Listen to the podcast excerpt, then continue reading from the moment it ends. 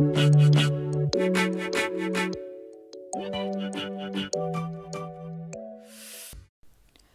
สดีค่ะ กลับมาเจอกับอิงอีกครั้งนะคะ ที่นี่ Better Story Podcast ค่ะ ยังอยู่กับอิงนะคะในช่วงของ Browse Book นั่นเองนะคะ อิงก็จะยังรีวิวหนังสือต่อไปเรื่อยๆนะคะตราบใดที่อิงยังไม่หยุดอ่านนะคะ แล้วก็ตราบใดที่ยังมีคนฟัง podcast อิงก็จะแวะมาเล่าให้ฟังเรื่อยๆค่ะสำหรับวันนี้นะคะ หนังสือที่อิงหยิบมานะคะ เป็นหนังสือนิยายอีกแล้วเนาะ เป็นนิยายที่คลาสสิกนะคะ แล้วก็ใช้ภาษาได้รุ่มรวยสวยงามมากเลยนะคะ เป็นผลงานจากนักเขียนชั้นครูอีกแล้วค่ะ นามปากกาลักษณะวดีนะคะ ก็คือหนึ่งในนามปากกาของคุณธมยันตีนั่นเองค่ะ หนังสือเล่มนี้ชื่อว่ามนตราแห่งดาราค่ะ คือ เรื่องของเรื่องที่หยิบหนังสือเล่มนี้มาอ่านนะคะ ก็คือว่ามีอยู่ช่วงหนึ่งเนาะที่อิงเนี่ยก็สนใจนิยายที่มีเนื้อเรื่องแนวแนวอียิปต์ มีฉากที่อียิปต์อะไรแบบนี้นะคะ ซึ่งก่อนหน้านี้อิงก็ได้รีวิวไปบ้างแล้ว อย่างเช่น ทุวตารา หรือว่าราชินีชีบาใช่ไหมคะ ก็มีพี่ๆเขาแนะนำมานะคะ ว่าถ้าชอบอียิปต์นะคะ เล่มนี้ก็เป็นอีกเล่มหนึ่งนะคะ ที่ควรจะอ่านเนาะแล้วก็เป็นผลงานของคุณธมยันตีก็การันตีถึงความสวยงามของภาษาแล้วก็ความสนุกได้เป็นอย่างดีนะคะ ก็เลยถึงเวลาของเล่มนี้ค่ะ กับมนตราแห่งดารา ภาพรวมของเล่มนี้เนาะก็คือเนื้อเรื่องนะคะ เป็นอียิปต์นั่นแหละอย่างที่รู้กันนะคะ แล้วก็เล่าถึงยุคสมัยหลังจากฟาโรห์ฮาเซปซัตเนาะจากทวตารานะคะ ก็ข้ามผ่านมานะคะ เป็นยุคของฟาโรห์รามเซตที่2นะคะ ซึ่งเป็นคนที่มีรูปสลักนะคะ อยู่ที่หุบผากษัตริย์เนาะซึ่งก็ปัจจุบันเป็นแหล่งท่องเที่ยวที่มีชื่อเสียงนะคะ แล้วก็ใครที่ไปก็น่าจะได้เคยเห็นนะคะ รูปสลักของฟาโรห์รามเซตที่ 2 กันอยู่บ้างเนาะก็เรื่องนี้นะคะ เขาเล่าตามชื่อเรื่องเลยนะคะ ก็คือมนตราแห่งดาราเนี่ยก็รายมนใส่กันทั้งเรื่องเนาะ แล้วก็มีการพูดถึงดวงดาวใช่ไหมคะ คือเวทมนต์ที่สำคัญในเรื่องนี้นะคะ ก็อ้างอิงมาจากดวงดาวค่ะ ซึ่งเป็นหนึ่งในความเชื่อในยุคโบราณของอียิปต์เนาะคนอียิปต์สมัยก่อนนะคะ ก็คือจะใช้วิธีการดูเวลานะคะ ผ่านดวงดาวนะคะ อันนี้คิดว่าหลาย ๆ คนที่ได้ดูซีรีส์เรื่องมูนไนท์ จาก Disney Plus นะคะ ก็น่าจะพอเข้าใจบ้างเวลาที่แบบพูดถึงการเคลื่อนที่การเคลื่อนไหวของดวงดาวที่บอกถึงเลิกยามนะคะ แล้วก็บอกถึงการนำมาเป็นส่วนหนึ่งในการอ้างอิงพลังเวทมนต์ได้นะคะ ในยุคโบราณของอียิปต์นะคะ ก็จะมีความเชื่อเกี่ยวกับ มนที่อ้างอิงจากการเคลื่อนที่ของดวงดาวค่ะ ไม่ว่าจะเป็นดาวซีริอุสหรือว่าดาวโอริออนนะคะ ตามชื่อที่สมัยก่อนเรียกกันนะคะเรื่องนี้เนี่ยมีการเจาะลึกนะคะถึงรายละเอียดของการทำมัมมี่นะคะแล้วก็อธิบายเรื่องความเชื่อ เรื่องชีวิตหลังความตายในแบบของอียิปต์เนี่ยค่อนข้างเยอะนะคะ คืออธิบายการทำมัมมี่ค่อนข้างละเอียดมากเลยนะคะหนึ่งบทเนี่ยเล่าตั้งแต่ การเก็บรักษาร่างนะคะการดึงอวัยวะออกนะคะ การใช้น้ำยาต่างๆ หมักร่างไว้นะคะะการอำอวัยวะต่างๆ มาเก็บในขวดโหลคานปี้ต่างๆนะคะ แล้วก็ห้องปิดนะคะ ลักษณะห้องเป็นยังไงอะไรอย่างเงี้ยคะคือใครที่จิตใจอ่อนไหวกับเรื่องเครื่องใน เรื่องอความหดหู่เรื่องศพอะไรแบบนี้นะคะ ก็อาจจะ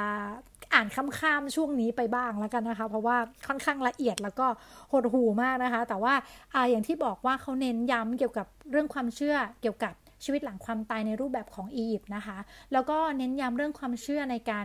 ฟื้นคืนชีพกลับมาสู่ร่างเดิมเนาะก็เลยมีการบรรยายเกี่ยวกับเรื่องของมัมมี่แล้วก็สิ่งต่างๆนะคะ ที่จะถูกใส่เข้าไปในโลงที่แล้วก็ถูกฝังอยู่ในพีระมิดประกอบกันกับ การทำมัมมี่ของเหล่ากษัตริย์นะคะ แล้วก็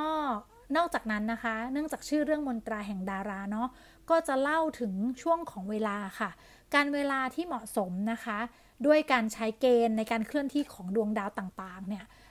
ให้พบกับเวลาที่ประจวบเหมาะในการร่ายมนปลุกชีพค่ะคุณ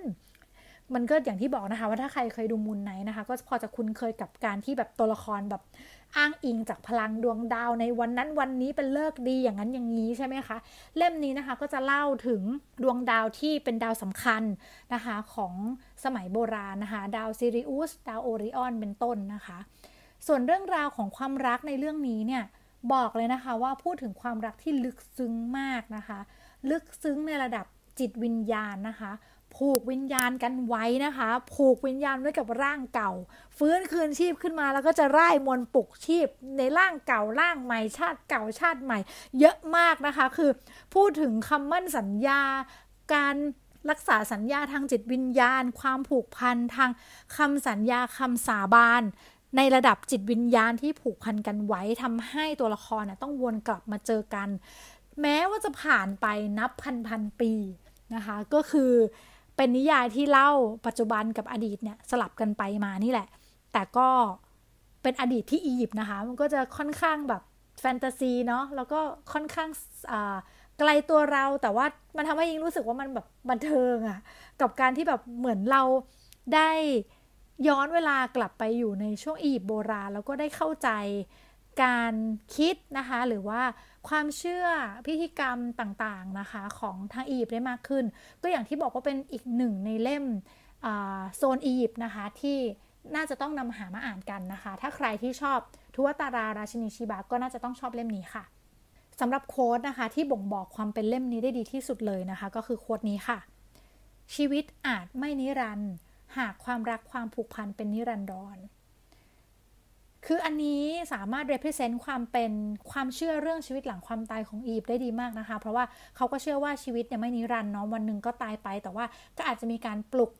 ฟื้นคืนชีพกลับมาใหม่ใช่ไหมคะ แต่ว่าความรักความผูกพันเนี่ยเป็นนิรันดร ในที่นี้เนี่ยเขาหมายถึงว่าแม้ว่านะคะผู้ที่เรารักนะคะจะตายไปแล้ว แต่ความรักความผูกพันที่เรามีให้กับเขานะคะ ก็ยังคงอยู่ตลอดไปเป็นนิรันดร์นั่นเองค่ะ ก็ถือว่าเป็นการเล่าเรื่องราวนะคะ ของการข้ามภพข้ามชาติเนาะ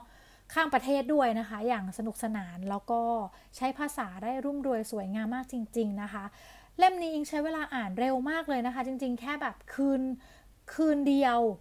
ก็จบไปหนึ่งเล่มแล้วนะคะ แล้วก็อีกเล่มหนึ่งเนี่ยอีกคืนหนึ่งใช้เวลา คือไม่อยากจะนอนเลยอยากจะอ่านให้จบเร็วๆ เพราะมันสนุกมากนะคะ เชื่อว่าใครที่ชื่นชอบนามปากกาลักษณะวดีนะคะ ก็น่าจะพอนึกออกว่าเป็น นิยายประมาณแนวไหนอะไรอย่างนี้นะคะ แล้วก็อย่างที่บอกว่าอาจจะมีช่วงที่บรรยายเรื่องมัมมี่ละเอียดนิดนึง ถ้าใครที่เซนซิทีฟเรื่องนี้ก็ข้ามๆช่วงที่บรรยายละเอียดไปนิดนึงก็ได้ค่ะสำหรับเล่มนี้นะคะ ก็เป็นผลงานจากสำนักพิมพ์นะบ้านวรรณกรรมนะคะ ของคุณทอมยันตีในนามปากกาลักษณะวดีนะคะ ก็ชื่อเรื่องมนตราแห่งดารา น่าจะยังหาอ่านกันได้ แล้วก็น่าจะยังหาซื้อกันได้ทั่วไป โดยเฉพาะที่สำนักพิมพ์นะบ้านวรรณกรรมนั่นเองค่ะ ก็สุดท้ายนี้นะคะ หวังว่าพอดแคสต์นี้จะมีประโยชน์กับคุณนะคะ ขอบคุณที่ติดตาม Better Story Podcast และ Browse Book ค่ะ อย่าลืมไป subscribe นะคะ ช่อง YouTube Inky's Book Packer นะคะ ถ้าอยากเห็นอิงรีวิวหนังสือ แบบเห็นหน้าเห็นตากันนะคะ ก็เข้าไปกดไลค์กดแชร์กด subscribe ได้ค่ะ แล้วก็มีคำแนะนำอะไรนะคะ ที่เกี่ยวกับหนังสือ หรือว่าอยากให้อิงนะคะรีวิวเล่มไหนนะคะ ก็เข้าไปคอมเมนต์กันได้ค่ะ